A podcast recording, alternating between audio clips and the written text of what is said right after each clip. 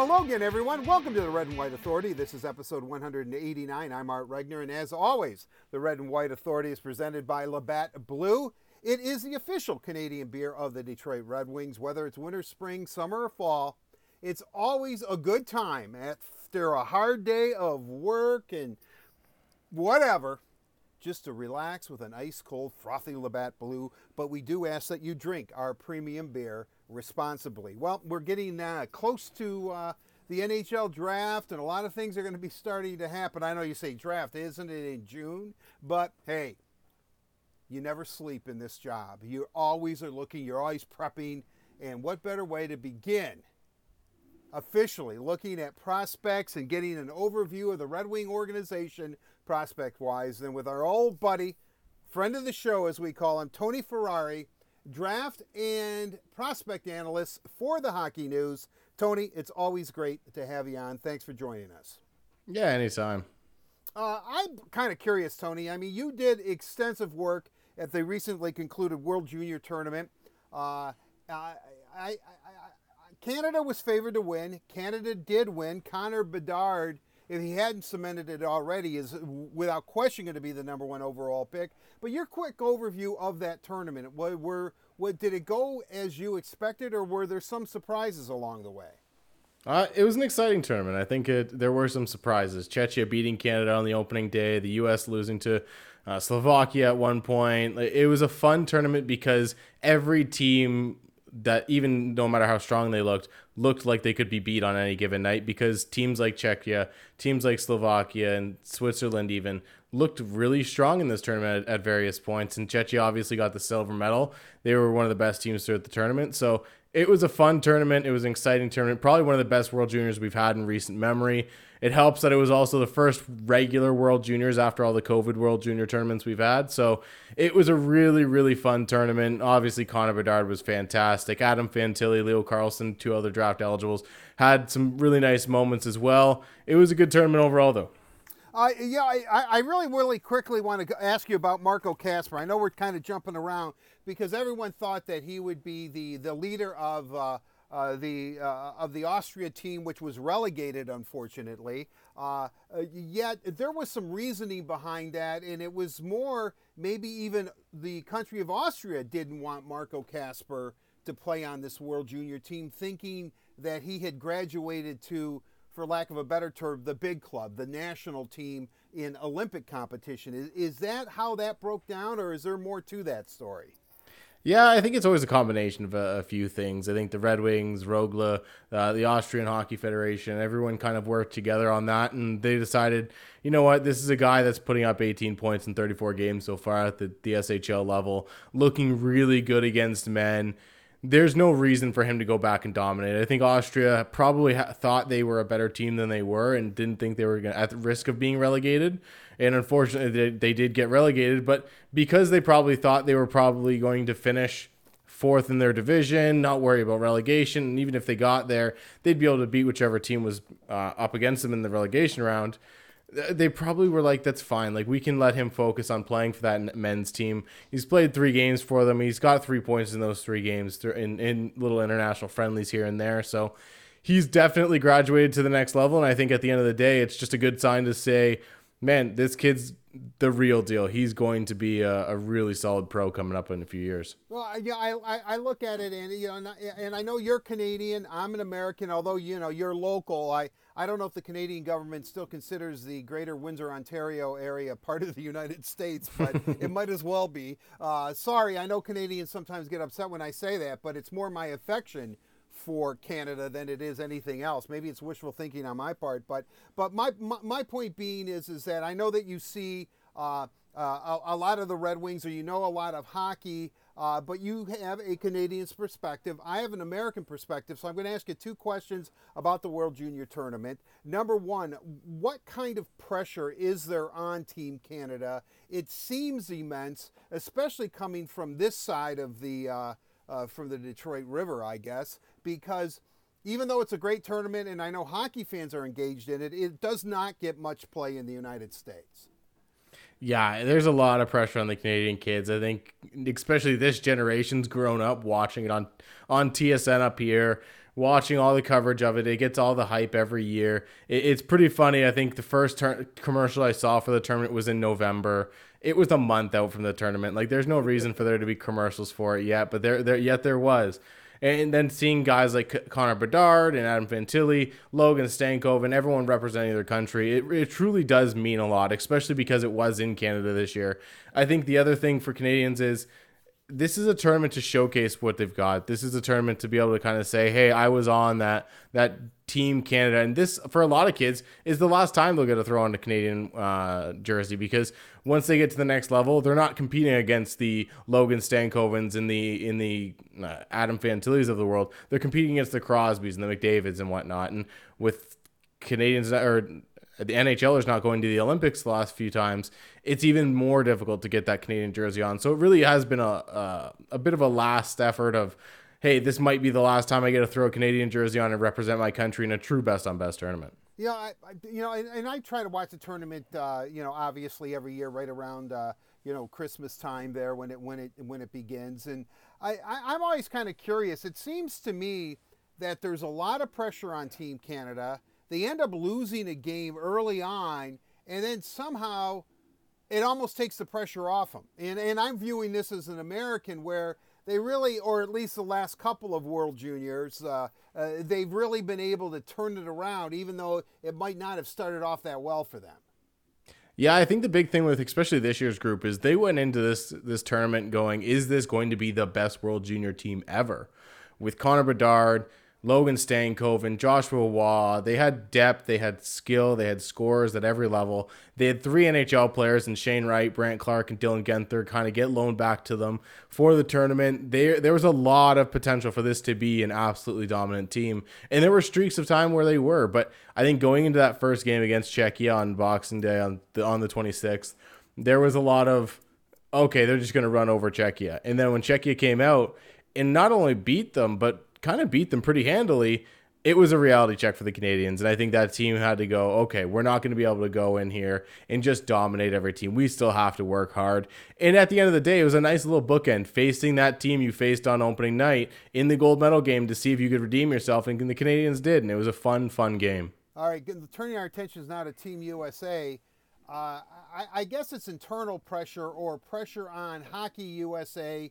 Uh, because uh, I know that it's not political when this team is chosen, but I know that John Van Vanbiesbrouck and his group, Hockey USA, does a great job. But they seem to have internal pressure that they put on themselves, whereas Canada has to deal with the entire country.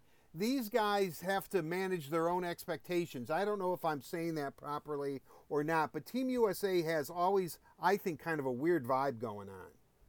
Yeah, Team USA is always really interesting because I think with the national under 18 team, uh, the development program there, there's a lot of uh, of development where these kids have played together for so many years.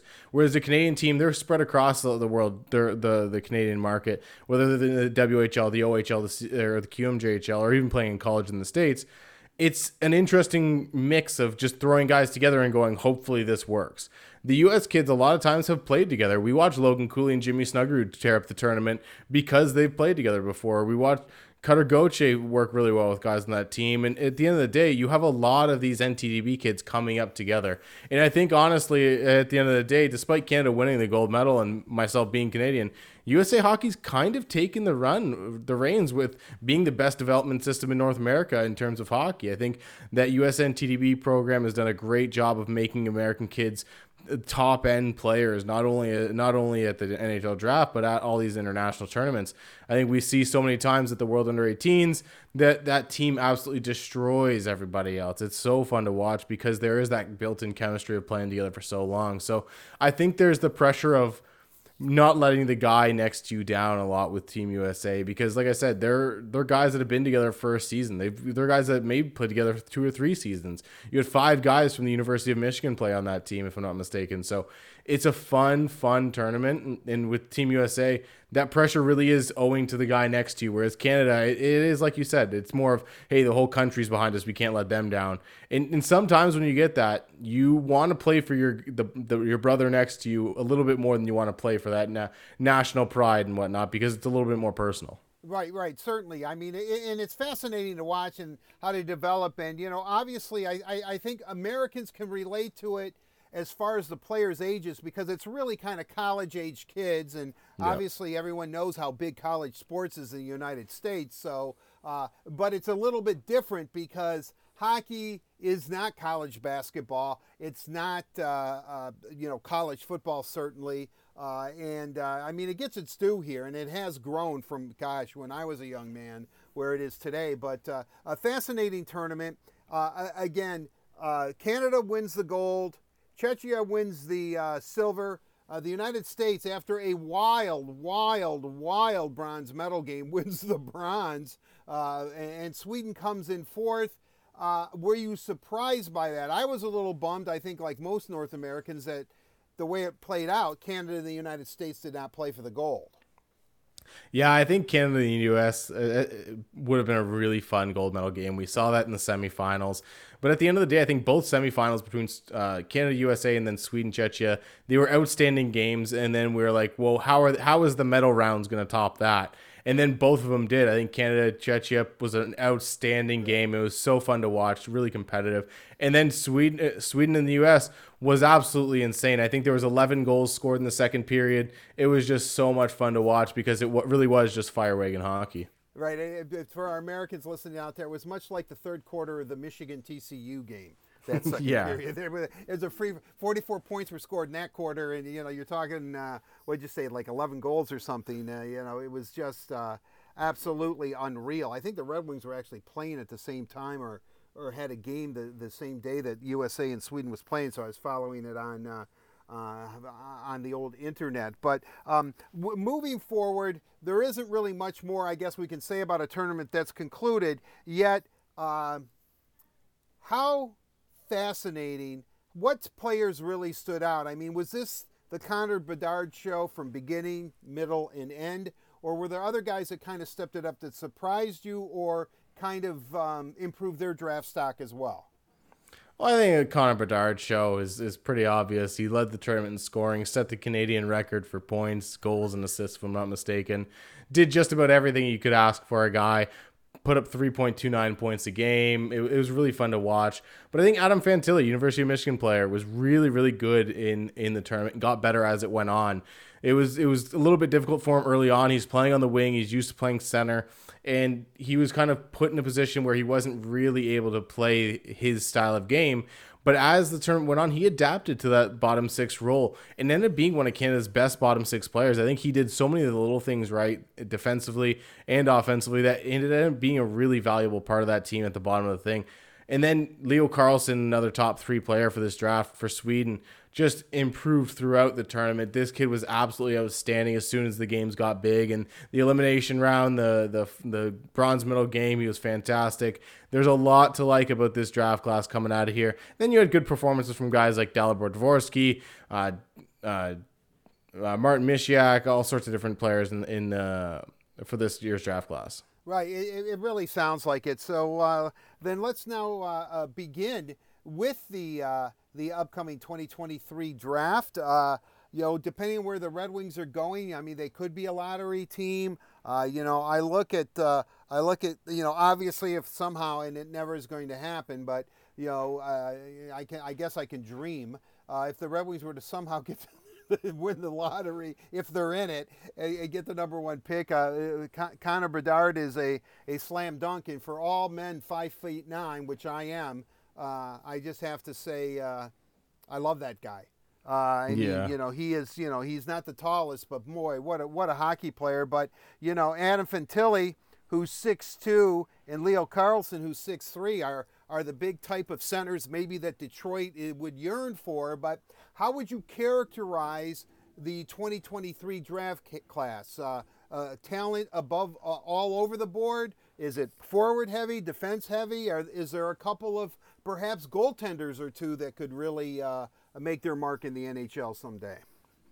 I think it's a really interesting draft class because it is pretty forward heavy. I think the defensive group in this this year's draft is pretty lackluster, but thankfully the Red Wings have gotten a few good, really good defensive prospects in the last few drafts. So I think there's a lot of forwards, and I think there's a lot of centers, which is really interesting. Usually, you go into these drafts and you go, "Oh yeah, this guy's listed as a center, but he's going to be in a winger at the next level." I think there are a lot of true centers in this draft class, top, highlighted by the top three in, in Bedard, Fantilli, and Carlsson. But even down the board, I think Zach Benson, uh, different guys like that, Dalibor Dvorsky could play center. It, it's going to be a really interesting group because there's a lot of guys that can play down the middle of the ice, and there's a lot of high, high end draft draft eligible players this year. I think it's a better draft than we've seen in recent years. I think this draft is going to be comparable to that 2019 draft where we saw those NTDP kids go with uh, Jack Hughes and everything.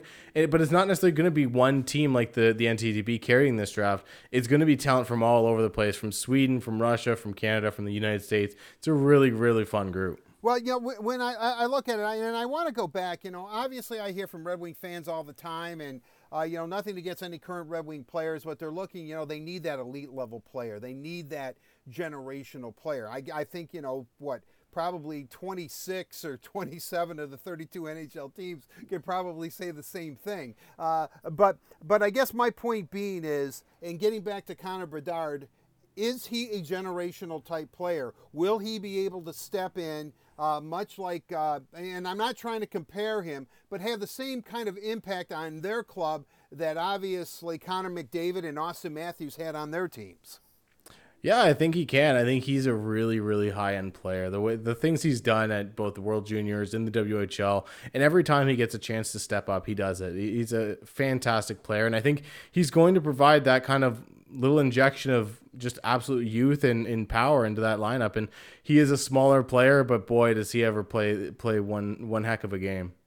Yeah, and what what is it about him? Because I said obviously he's like 5'9", 185 pounds, so uh, you know he's solid. There's certainly, but what gives him that eliteness? I guess what puts him over the top over most players.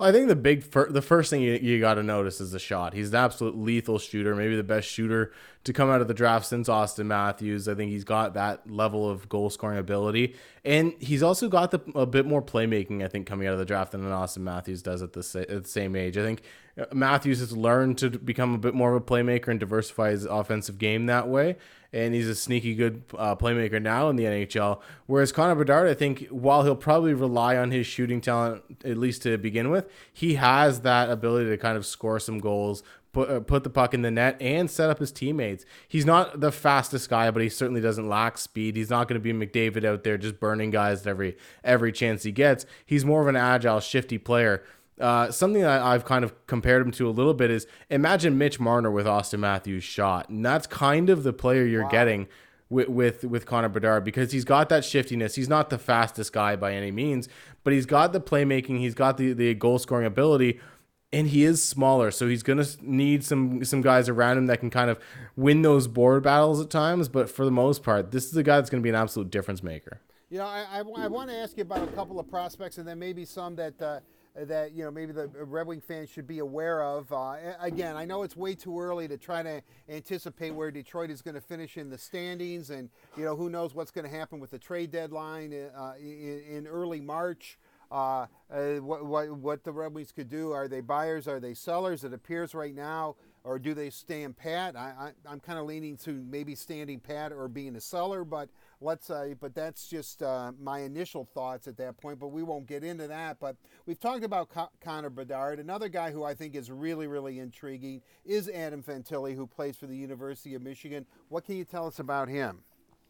Uh, he's an absolute fantastic center, really, really smart, intelligent two-way presence that has the size, power, and speed that you don't see a lot in a player that that that has all three of those traits. I think his ability to score goals and set up teammates is just a step below where Connor Bedard's at. I don't I don't think he's quite the same level of player. I think there's a lot of things he does do better than Bedard though. I think his off puck play is a little bit better. He's a little bit more intelligent when it comes to the defensive side of the game. And, and in transition, I think he's a fantastic player. I think he's going to be a really big difference maker in almost any other draft going back the last few years. I probably take him first overall. I, I, I go back wow. in the drafts of, of recent years, and I did this with uh, uh, this exercise with another podcast recently. And outside of Bedard, the last player I'd take over, first overall over him was probably Austin Matthews. So it's going back a few years, and you can maybe have the debate about Jack Hughes now that we've seen what he's done in the NHL, but for the most part, Adam Fantilli is probably the second best prospect in the NHL or coming into the NHL since Austin Matthews. You know, it's it's interesting. You bring up Jack Hughes, and I think that uh, I mean there was a debate at the time. Would he? And you know, people here obviously thought that he might go to Michigan and follow uh, uh, his older brother, and then obviously his younger brother, who who plays for the Wolverines, uh, just to get that year of seasoning or uh, to uh, uh, you know really um, you know maybe bulk up, get a little stronger, mature for a year. But he went right into the NHL when you're the first overall pick, and, and you can do that. Um, do you think that? But, but it sounds like Bedard, and they're about the same size, and I know they're different. I don't like to compare players like that, but you know, I w- when I look at Connor Bedard, and I do look at his size, um, do you think that he'll be able to withstand the grind of uh, of the men's league, the ultimate men's league, which is the NHL?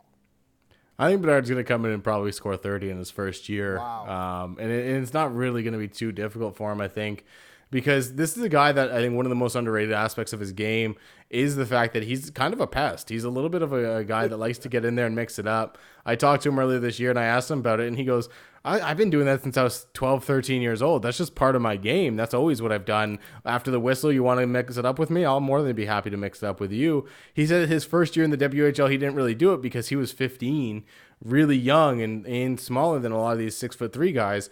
But as he's become more comfortable and more confident in himself and, and de- just developed into the player he is now, he knows he can get away with some of that stuff. He knows he can get in there and mix it up because you watch the elite players that, that are able to do that in the NHL. You think of Brad Marchand and the way he's able to kind of get you off your game, get you off your psyche by just kind of getting under your skin and then skating away and letting a guy like Zdeno Chara back in the day kind of deal with his mess. I think Bedard's going to be able to do that at the NHL level. And I think him walking into the league next year, you might not see it too much in his first year just because he's going to have to get comfortable. But I think within a few years, people are going to go, this kid's an underrated rat.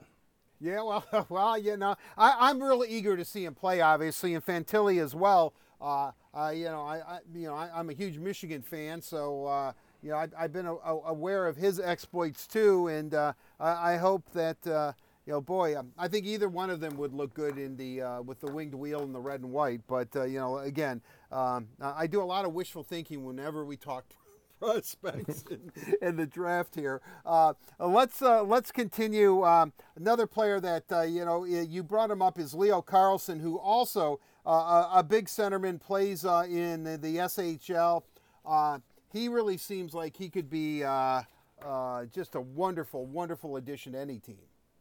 Yeah, I love Leo Carlsson's game. He's he's a bit like Adam Fantilli in the fact that he blends power and speed to his game. I don't know if his two way game's quite at the same level, but he also has a really high level of skill, which I th- find really fun to watch with his game. There's so many times where you'll watch him kind of dangle one defender, throw the other other defender on his back, and then beat the goalie on the on a rush down the middle of the the offensive zone. He does so many things in tight around the net really well. He's really intelligent, and I think there have been signs where he's shown development defensively as well. I think he's almost like a, a B plus or an A minus version of Adam Fantilli. So he's another guy where I think in a lot of years he'd at least be in that uh, that conversation for first overall. I think this year's draft at the top end, especially with those three, you have some really high high end talent. And man, if Detroit ends up kind of continuing this little downfall that they've taken the last little bit, and they start to fall down the standings, and say they do get third overall, say they get second overall or something like that, I think they're going to get a player that's really going to put the, the put the cap on this this rebuild and be able to kind of bring them through that next step. Uh, let's. Uh, uh, you, you know, I, and obviously he's Swedish, so we know he, you know, that that that that that seems to be a big determining factor if uh, if you want to be a Red Wing. Uh, you know, the the joke going around uh, uh the room is, well, he's Swedish. Of course, the Red Wings are going to draft him. Uh, let's let's look. How about Zach Benson? He's an, another intriguing player. Zach Benson's a ton of fun. Maybe the smartest player in the entire draft class. He is undersized as well, so there's a little bit of concern about whether or not he's going to be able to stick at center. But I think he's going to be able to just because of how smart he is. He understands where to be on the ice. He never makes a wrong move, both offensively and defensively. I think the big thing with him is he's a bit of a tactician. He knows kind of how to break down the opposition and, and exactly where to attack, and he does it really, really well. I think he's going to be a player that takes a couple years of developing after his draft, but once he gets into the NHL, he's going to be a player that kind of plays that really smart game. He's got some speed. He's got a high level of skill. There, there's a ton to really like about Zach Benson's game. One of one of my favorite players to watch out west. And unfortunately, he doesn't get the the run that he would normally get in most draft years because Connor Bedard also plays in the WHL and he's taken up a lot of the headlines. Uh, let's uh, uh, let's continue because I then I, I, I want to concentrate and get your thoughts on on some of the Red Wing prospects here and I don't want to keep you too long, Tony, because we could go on for hours, literally hours. uh, uh, but uh, uh, you know, and, and, I'm sure that I'm probably uh, going to mispronounce his name. He plays in Russia for for Sochi. Uh, Matvey Miknov. Matvey Michkov, yeah, he's a he's an interesting prospect because at the start of the year, I think he was in that conversation with with uh, Fantilli and Bedard and even Carlsson as that elite elite talent in this draft class. And I think there's still some possibility that he gets there. I just think some of his traits kind of away from the puck and his shooting habits and stuff like that the skill level is all there. It's no doubt about it. He's one of the most talented players in this draft. He's an elite shooter, uh, an elite playmaker. I think when he uses his teammates, he's an exceptional, exceptional player. The problem is he likes to play hero hockey a little bit too much. He's a little bit focused on playing on his own, not really using his teammates as much as he should be, and he shoots from just about everywhere in the offensive zone. And while some of that works in the KHL, it's not going to work when he comes to the NHL. There's going to be a big adjustment for him, I think. And at the end of the day, he's fallen down a lot of draft boards because I think coming into the year, even he was challenging even Fantilli for that second spot. I think a lot of people said it was Bedard, Michkov, Fantilli, and now Michkov's kind of fallen down a little bit. You know, eh, and, and let, us bring this up right now. What's the status of Russian players being drafted? I know the Red Wings with uh, uh, Buchelnikov, uh, you know, drafted a Russian last year. Is there is that kind of opening up, considering the volatile world situation that we're also in? Uh, uh are, teams uh, engaged with Russian prospects, or are there some teams that say it's just too iffy if we draft this person?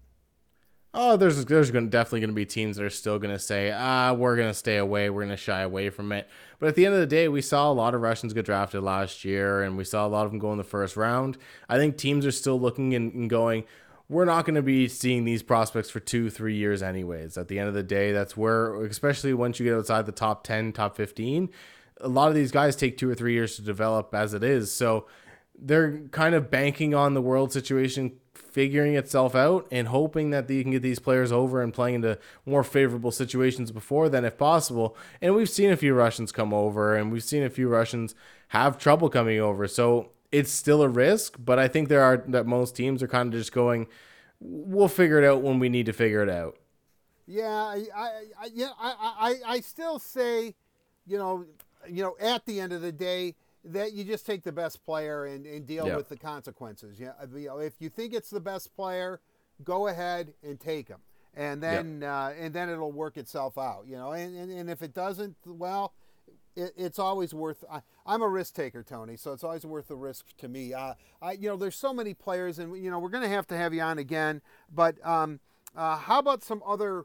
players that uh, you know, we should be aware of that we haven't mentioned. I know we've only uh, caught uh, touched upon a few right now for the upcoming draft. But then again, obviously, it's only the uh, 17th of January, so we do have some time to really explore this in depth. But uh, other guys that have impressed you thus far that Red Wing fans should be aware of.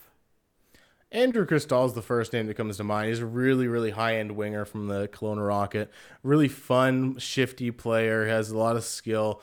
Uh, the ability to score goals and set up teammates, I think that's a big thing for him. Uh, Will Smith and Ryan Leonard and even Oliver Moore playing for the U.S. Under 18 team. Right. They've, they've been some of the best players for this draft class. It's been really fun to kind of see them develop into the players that they're slowly becoming. Smith's one of the most shifty, skilled players coming out of the draft. I think he's an electric puck handler. He can make people look silly at times. Ryan Leonard's a, a high end power forward, even though he isn't the biggest guy. He drives to the net, he puts his shoulder down like a running back and just kind of plays downhill. He's an excellent complement to Will Smith. Uh, Oliver Moore is a really good play driving center. I think he's going to be a really fun player to watch kind of coming into the, the draft as well. And then I think you do have a few Russians. Uh, Dmitry Simashev, a left-handed defenseman coming out of Russia, plays a little bit of a, an understated game. He has this skill, but doesn't always break it out. Uh, he's a guy that if you're looking at the stat sheet, you're like, ah, there's not much here. But if you start to watch him play, you're like, oh, this is a really, really good player. Uh, a few other players, Axel Sandin Pellikka, really good def- right hand defenseman, offensive guy, uh, playing in Sweden right now. This is a really good draft class. I think any pick, even if Detroit does kind of stay where they're at and they get the 9th, 10th, 11th pick, they're going to get a really, really good player. Yeah, well, that you know, we you know we heard that last year, obviously, uh, with Marco Kasper too. Uh, you know, I've got to ask you because because uh, there's so many Michigan hockey fans that uh, that are part of my life. But how about uh, uh, uh, Gavin Brindley? I love Gavin Brindley. This kid's an absolute stud. I think he probably doesn't get the love he he deserves because well, one, he has Adam Fantilli doing what he's doing on his own on his own team, but also two, he's kind of been put in a, a bit of a difficult position. I think coming into the year, he was expected to be down the lineup a little bit, kind of working his way into college hockey, letting himself learn kind of slowly on the job. And with Frank Nazar's injury, he was asked to kind of fill that void and be the driver of that lineup up in the top six at times, and he's done a really good job of it. I think he does a lot of things really well. He's a he's a, a really good defensive player in the offensive zone. In the in the fact that when he doesn't have the puck, when the other team has the puck and they're trying to break out, he makes it an absolute nuisance to try to do it. He, he's always on the puck. He's always trying to get the puck back, and once he does, he's putting the puck in high danger areas. He's we saw it a few times at the World Juniors where he was setting guys up for glorious chances, and not all of them went in because he was playing lower in the lineup and not with the best players. But he's a really, really good player. I think he's a really fun player, and it's a sneaky candidate to kind of sneak into the top 20. Well, and, you know, I, am real, real curious. I know you said defensively. You've talked about a few defensemen. How about goaltending? You know, they're you know, the, the, the Sebastian Cossas, the Jesper Wallstedts, uh, uh, Askarov a few years back.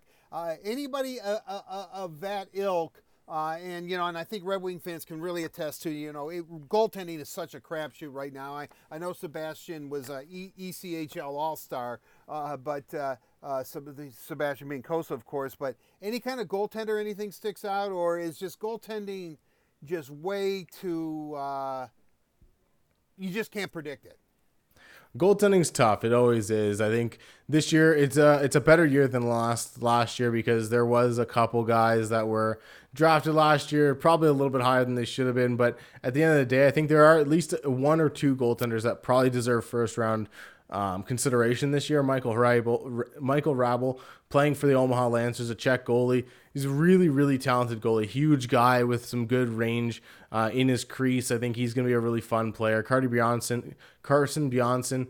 Uh, playing for the Brandon Wheat Kings in the WHL. And then there's a few other guys. Jacob Fowler playing in the USHL is a really good goalie as well. I think there's a few goalies this year that maybe they don't get drafted in the top 10, top 15. They're not the Cossa, they're not the the Askarov or Wallstedt level, but they're guys that are certainly up there. I think it's going to be a really fun year for goaler, goalies uh, heading into this draft.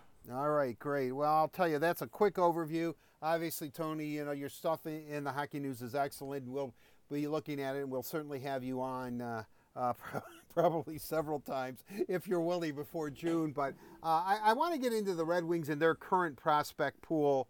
Uh, and, and, ask you about a few players and, and, how they're doing. But you know, it, it's really interesting. Um, I know that you saw him play and you talked about him. We've talked about all of them, but three players that have had a significant impact on the Red Wings. I want you to just maybe your thoughts. Are, are you surprised that Mo Seider is as good as he is? That Lucas Raymond adapted quickly to the NHL game, and then when given the opportunity, even though he set the Grand Rapids rookie scoring record last year, that Jonatan Berggren is really does not look out of place. No, I think Luke, uh, Morris Seider's was one of my favorite prospects in his draft year. I think he's an absolute stud defenseman. He's he's really kind of going through a little bit of a sophomore slump this year in terms of learning to play with a different player. He's playing with Ben Chiarot a lot this year. Recently, he's kind of been taken away from him, which has been a bit of a a bit of a boost to his his play, which has kind of been an interesting development. But I think Moritz Seider is going to be the Red Wings' number one defenseman for years to come. I think he's a really excellent player. Lucas Raymond's an absolute stud. I love this kid too. Really, really high octane, smart offensive player. Uh, he play when he's playing with Dylan Larkin. he's one of the best uh, combos in the NHL. It's really fun to watch those two work. Um, I actually have something coming out on the hockey news about Lucas Raymond over the next couple days, so the, make sure to watch out for that because it's a, he's an absolute fantastic player. And even though he's going through a bit of a sophomore slump, he's probably going to outpace his, his, his run from last year. And as for Berggren, this kid's just so much fun to watch. He's so skilled, so good uh, as a playmaker. I think his ad- adapt ad- adapting to the NHL level has been really great. He's been fun to watch at the NHL level. I think he hasn't been without his faults. He's he's shown some weaknesses at times, but for the most part, this guy looks like an NHLer, and I don't think uh, he's kind of forcing the Red Wings' hand in terms of keeping him in that lineup. Oh yeah, there's no doubt. I don't think he's going to go back to GR unless. Uh it's for a playoff run or something. But the Griffins, you know, that that's a big if at where they stand at this point uh, in the standings. The thing I like about Berggren is is that I think his passing and anticipation. He is a very very smart hockey player. Yeah, extremely intelligent. He understands where players are going to be, not necessarily where they are at the moment. And I think that's a big thing for playmakers in the NHL is the game is so fast. You can't pass to where a guy is. You have to know where they're going and make sure you hit their tape there and he's excellent at doing that. Yeah, he certainly is. Let's uh let's move our attention now to guys who have uh have not well one has actually and I probably should go to him next is uh, uh Big Elmer as we like to call him uh, Elmer uh, Soderblom uh, really didn't look out, out of place here in Detroit. You know, obviously Grand Rapids for some seasoning is is a pretty good move, but uh, uh, what did you think of, or what do you think of Elmer? Elmer's such a fun player. I think ultimately he ends up being that bottom six guy at the NHL level that does a lot and can kind of help out on the power play. He's a such an interesting uh, talent because he's so high, highly skilled. He's got some of the best hands I've seen on a, a, guy that size in years, and he's done a really good job of improving the skating. I think that was the big thing coming out of the draft for him is it, can he figure out whether or not he can get to an NHL level of skating? And while I still think there's there's work to do in terms of kind of building speed, working on his edges and everything, when you have a six eight guy that's almost 250 pounds that has the hands and the offensive ability that this guy has it's going to be really hard to hold him out of the NHL long term. So while he got he had eight points in 21 games this year, it's certainly nothing uh, terrible for for a, a, rookie player. This is a guy that I think could give him the rest of the season the AHL. He got that NHL taste. He knows what he has to do.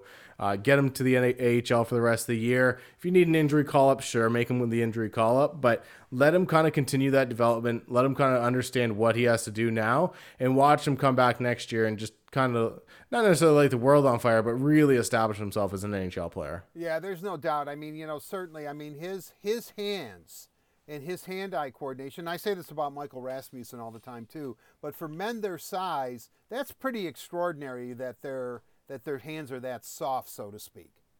Yeah, it really is. It's it's not something you see very often. A lot of times the guys that size are a little bit brick-handed, and the puck comes off their stick, and it's a not accurate. It's not not controlled, and, and they're kind of fighting it all the time. But those two guys, especially Soderblom, it, he, he's just gonna got the puck on the string. Yeah, certainly. Let's uh, let's turn our attentions to uh, uh, the one and only uh, Simon Edvinsson, Okay, you know you can all, all start laughing at me. I thought he was going to make Detroit right uh, right out of training camp, uh, and you know I know he had to deal with a sickness early on in his Grand Rapids career, but he seems to be rounding into a very, very good hockey player whom, okay, I'm going to say it again, I think will be here in Detroit next season. But your thoughts on Edvinsson? Yeah, I think Simon Edvinsson's done a really good job of kind of managing his AHL games this year. He's done a, a good job of, of working on, on the things that he needs to work on, especially some of the decision making in the neutral zone and in, in the breakout. Because defensively, I think he's shown a little bit better than what you we were expecting him to show at this level so far this year. And especially when in training camp early on, there were moments where you're like, oh, this guy could be an NHLer. And then the very next shift, you're like, ah, no, maybe he does need a season in the AHL. And I think the Red Wings have been smart so far. A lot of people at various times have been like, oh, now's the time to call Edvinsson up. Now is the time we get him up in the NHL, even for a few games.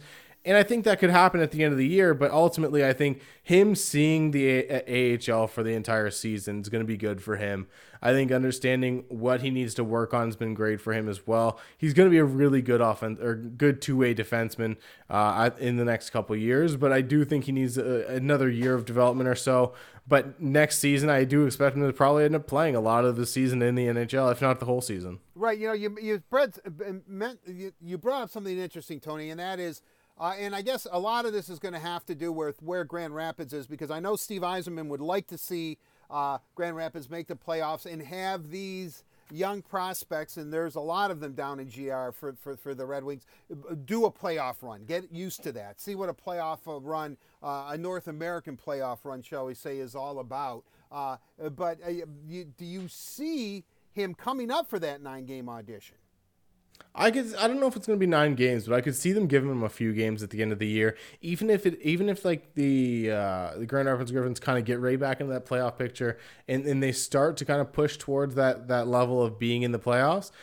I could see them going, "Hey, here's there's tw- 12 games left in this in the AHL season we're gonna call you up for the for the next four to play in the NHL. Get a taste of that, then go back to the AHL and finish off the season there, get into the playoffs and make a run with the Griffins.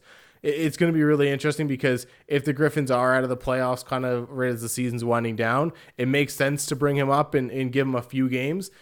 I don't know if the nine games are what he's going to going to be what he's going to get, but he's certainly I think going to see NHL game action at least to a limited extent this year. All right, let's uh, continue now. We we talked about a Marco Kasper uh, doing good things in the SHL for a teenager.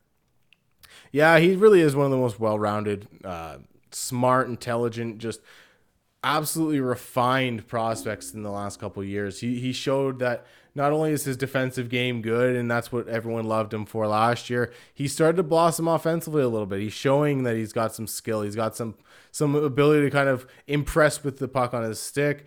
He, he's shown his finishes improved this year. I think that's been a big thing for him. He's been able to score some goals, and his passing ability has taken a, a big step. I think, and that's the biggest thing for him. I think he's been shown he's shown much more confidence with the puck on his stick because he is a hardworking guy that for the most part last year he was working cycles. He was doing all those little things that a bottom six center does and that uh, a high end bottom six center does a guy that wins uh, at the nhl level. And i think that's why the red wings drafted him. In seeing that development of him being able to play in space this year has been a big thing for him showing the playmaking off. Like I said, the finish has improved. His skill still isn't through the roof by any means, but he does have the ability to flash his hands every once in a while to make make make everyone kind of go, oh, maybe there is a, a legitimate top six scoring center here. It's to be really interesting to see what he does next year because he's one of those guys where I'm like, depending on how good his summer is, I think he could challenge for a spot with the Red Wings, and if he's not there, I think he's to be a really pivotal piece for the for the Griffins. Oh yeah, yeah, certainly. I mean, I I think we you know the anticipation is he's going to be in North America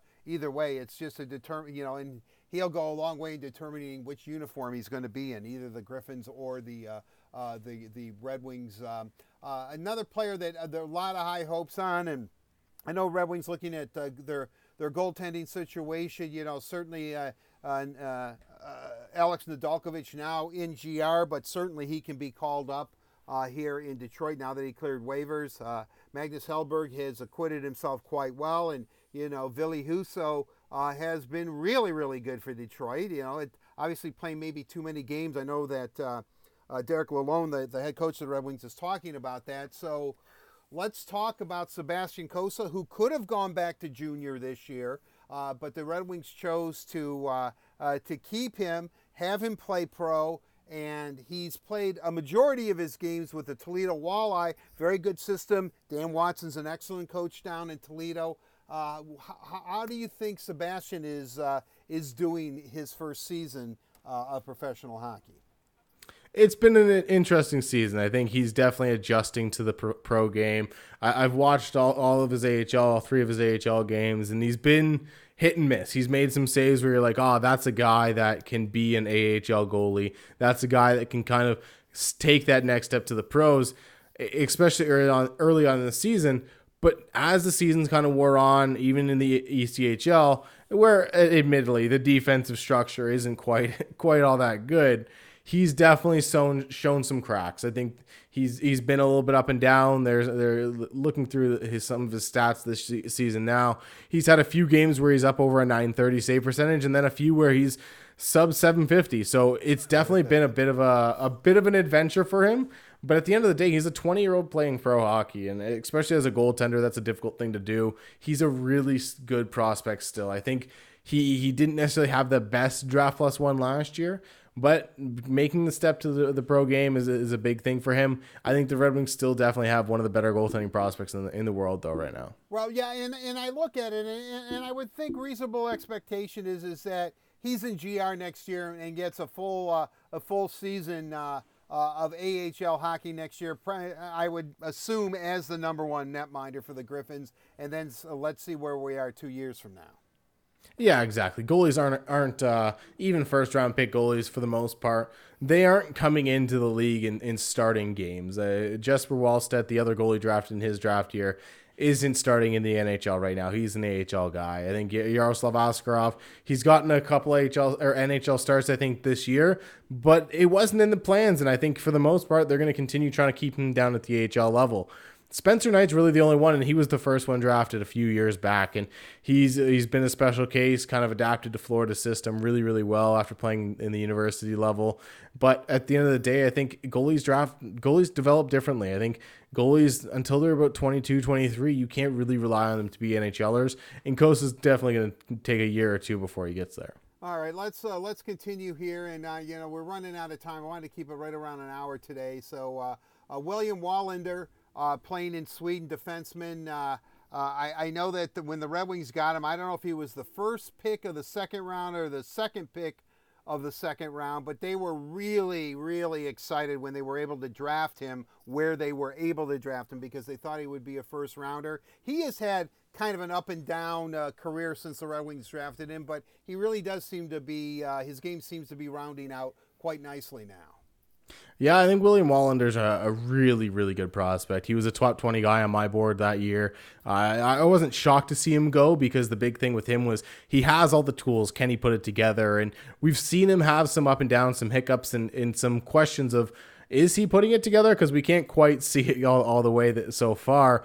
And this year, we've seen him kind of take that step, put everything together at the SHL level. He's got 23 points in 34 games, which is awesome for an, uh, for a defenseman at that level. But he's also improved his game defensively. He's using his skating and size more effectively. He's understanding what he needs to do to be an effective presence at both ends of the ice. And I think that's the biggest development with, with William Wallinder. You know, and, I, another player that eh, that's really really interesting and I know that the Red Wings, I, I don't know if they traded up to draft him specifically, but I do think that he was uh, used with a draft pick that they did trade up for, and that's uh, Shai Buium, who plays for the University of Denver, the reigning national champion. And it pains me to say that since I'm such a big Michigan hockey fan. But uh, uh, how is he doing his sophomore year at the University of Denver?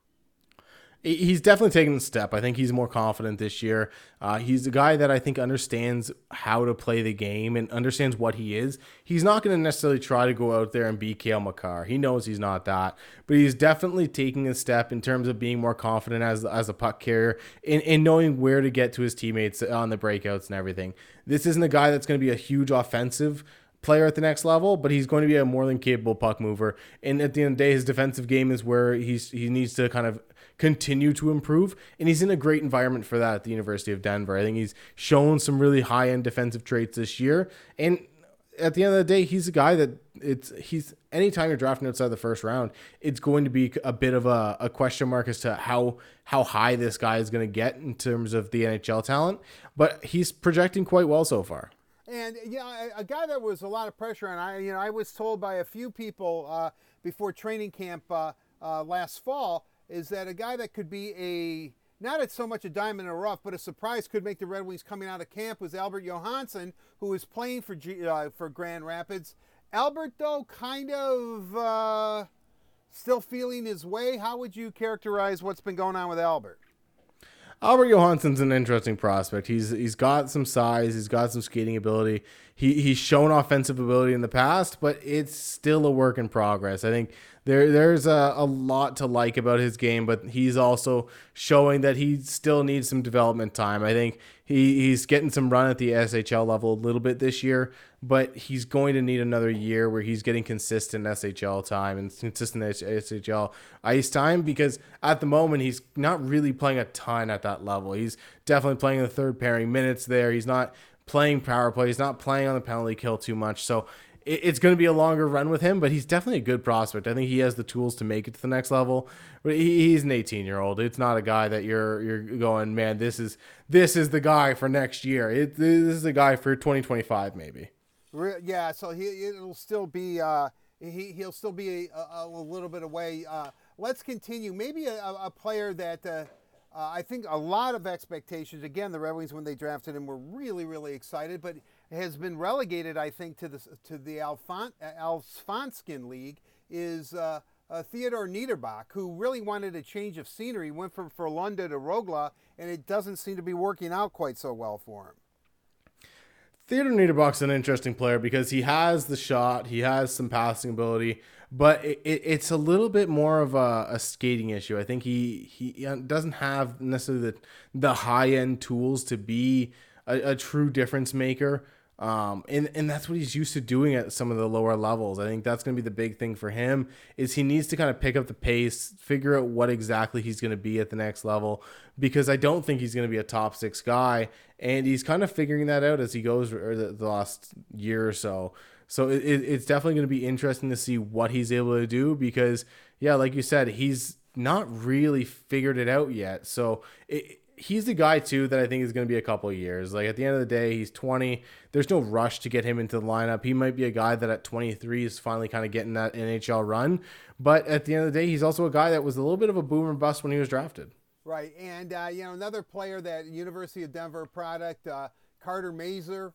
Uh, you know, obviously had a great freshman year for Denver, and you know, pretty much uh, looks like he could be a guy that uh, could contribute to the Red Wings somewhere in the future. Yeah, Carter Mazur's an absolute stud. He he's a really good goal scorer. The shot's not an issue. The his ability to kind of get to high danger isn't an issue.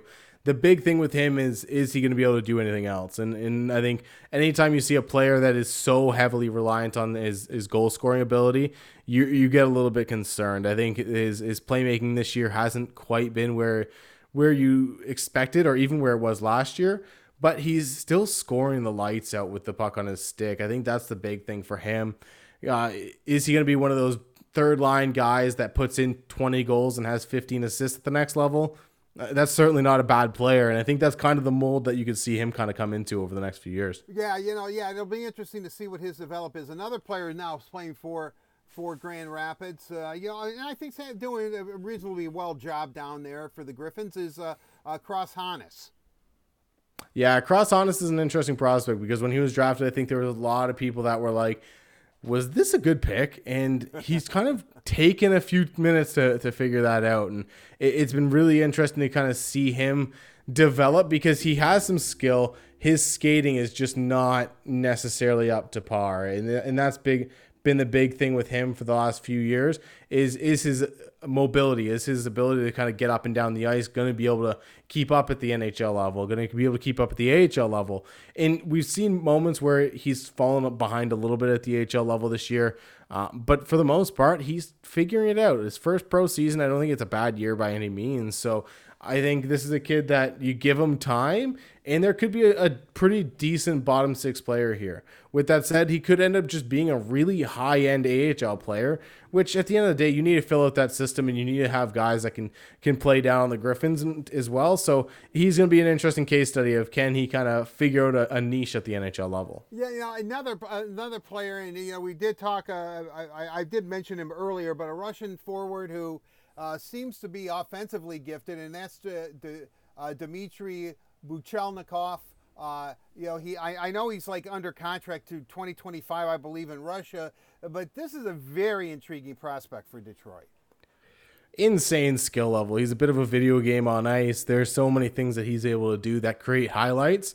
At the end of the day, his game isn't the most translatable to the NHL level, to the pro level in general. I think he's going to be a guy that is going to need a couple years, so the contract isn't really too much of a worry for me but he has the skill level. There's no doubt about that. We've seen him dangle guys. He has a great shot, uh, the ability to kind of beat goaltenders clean from all over the ice. I think with him, a lot like what I talked about with Michkov earlier, you need to get into the high danger areas a little bit more consistently. And I think that's going to be a thing for him. Get into that home plate area that they talk about on broadcast so often and get to the slot because at the end of the day, that's where goals are scored. And this is a guy that's shooting from above the dot, shooting from out wide and, and scoring that way the skill is there. He has the hands to deke anybody. He can beat a goalie clean from a lot of different angles in Russia. Is he going to be able to do that at the AHL level? Is he going to be able to do it at the NHL level? Those are the big questions with him. Yeah, certainly. Yeah, well, we'll be. I, I yeah, I'm going to really monitor his progress because uh, you know he could be. He could. You know, Wings have had some pretty good luck with Russian players, so uh, we'll, it'll be interesting to see how he pans out. Uh, another player that was the uh, Red Wings' only representative at the World Junior Tournament just concluded. Uh, that's Redmond Savage, better known as Red Savage. You know, he, he really seems to be an energy kind of leader. Uh, you know, a, a, guy that you need on your club who just uh, pretty much does what needs what what the club needs. He's able to provide, if that makes any sense. Yeah, I think Red Savage is one of those guys that he, although he probably plays on your third line, maybe he's a center, maybe he's a winger. He, he's a guy that I wouldn't be shocked to see have have an A on his jersey at some point. A guy that really is that leader. He understands what he needs to do on any given shift. He has some skill and offensive ability, but for the most part, he's out there working hard. He's going to outwork the opposition. He's going to kind of do things that other teams aren't able to kind of counteract in terms of effort. I think when whenever he's on the ice, you automatically know kind of who's the hardest worker. I think that's a big thing with him. He's a fun player to watch. I think he's going to be really interesting to see kind of get work his way towards the pro level. And, and I think Detroit knows better than anybody. You've seen Kirk Maltby, Chris Draper, all these Darren McCarty guys come through. Maybe they weren't top line guys, but they're pivotal, pivotal parts of, of Stanley Cup winning teams. And I think Red Savage could be one of those guys. And uh, another player, and every time I bring him up, I say you know, the book on him is either people love him or they can't stand him. You know, I mean, personally, I think everyone thinks he's a great person, I'm sure. But Emil Viro, uh, who also obviously is playing uh, in, in Grand Rapids this year, too. Uh legitimate prospect, Tony. Where do we stand with Emil? I think he's definitely a legitimate prospect. Whether or not he's going to be much more than the third pairing defenseman, I think that's going to be the big question for him. I think he, he shows the ability to kind of engage physically. He's a physical guy that can throw hits, plays some pretty decent defensive hockey. But you look at the environment he's currently in with the with the Grand Rapids Griffins, and it's not like that's a great team this year. So I think the big thing with him is you're going to need to see him with better players as that Griffins team develops over the next couple years, as he develops over the next couple years, and see if he can kind of fill in that that bottom pairing role at the next level. I think you look at him and he could be a, a, really smart defensive presence that moves well, skates well, and can make a breakout pass. He's not going to be an offensive dynamo by any means, but maybe you put him next to a guy that has a bit more offensive flair to his game. Maybe a third pairing of him and Wallinder down the road or something like that could work out well. It, it's going to be interesting to kind of see his development, but it's definitely uh, a, a, a, a longer shot for him being a huge impact player. You know, another player I wanted to ask you about, he's at the University of North Dakota, uh, drafted in the second round, 40th overall. Real intriguing player in my book, uh, Dylan James. Dylan James is interesting. He was a pick again. I think a lot of people kind of questioned what what are you doing when drafting him, where they drafted him. I don't think anyone was debating as to whether he was a good prospect but it, it, was whether or not he was a, a, prospect that you need to draft at that level. And since then, I think people have been talked about how other teams were in on him. Other teams were kind of looking at him as a, a, a guy that could be a, pretty solid prospect moving forward. I think he's shown a, uh, scoring half a point a game this year at the at the University of North Dakota it's not too bad. He's he's got some a bit of offensive flair, but I think the biggest thing with him is he's that bottom six guy that can kind of do a little bit of what Red, Red Savage does. I think he can be that guy that works along the cycle. He understands how to kind of play the pro style game, establish body position, understand where he needs to be, what side of the puck and what side of the defender's stick he needs to be on. Is he going to be this offensive guy that flashes and flares and, and kind of play alongside of Lucas Raymond? No, probably not. But seeing him alongside of Red Savage on a third or fourth line, that's kind of more where the, the projection is for him. Right. Yeah. Certainly. And uh, you know, a couple of uh, just a couple more players, and then we're definitely going to uh, uh to uh, wrap this up. One that uh, I think we all liked him because of his name, Uh, but uh, and he was you know a seventh round pick, 212th uh, overall. But you know, I guess Red Wing fans, you know, if, if Jonathan Ericsson can make it as Mister Irrelevant and have a long career for the Detroit Red Wings, but Brennan Ali.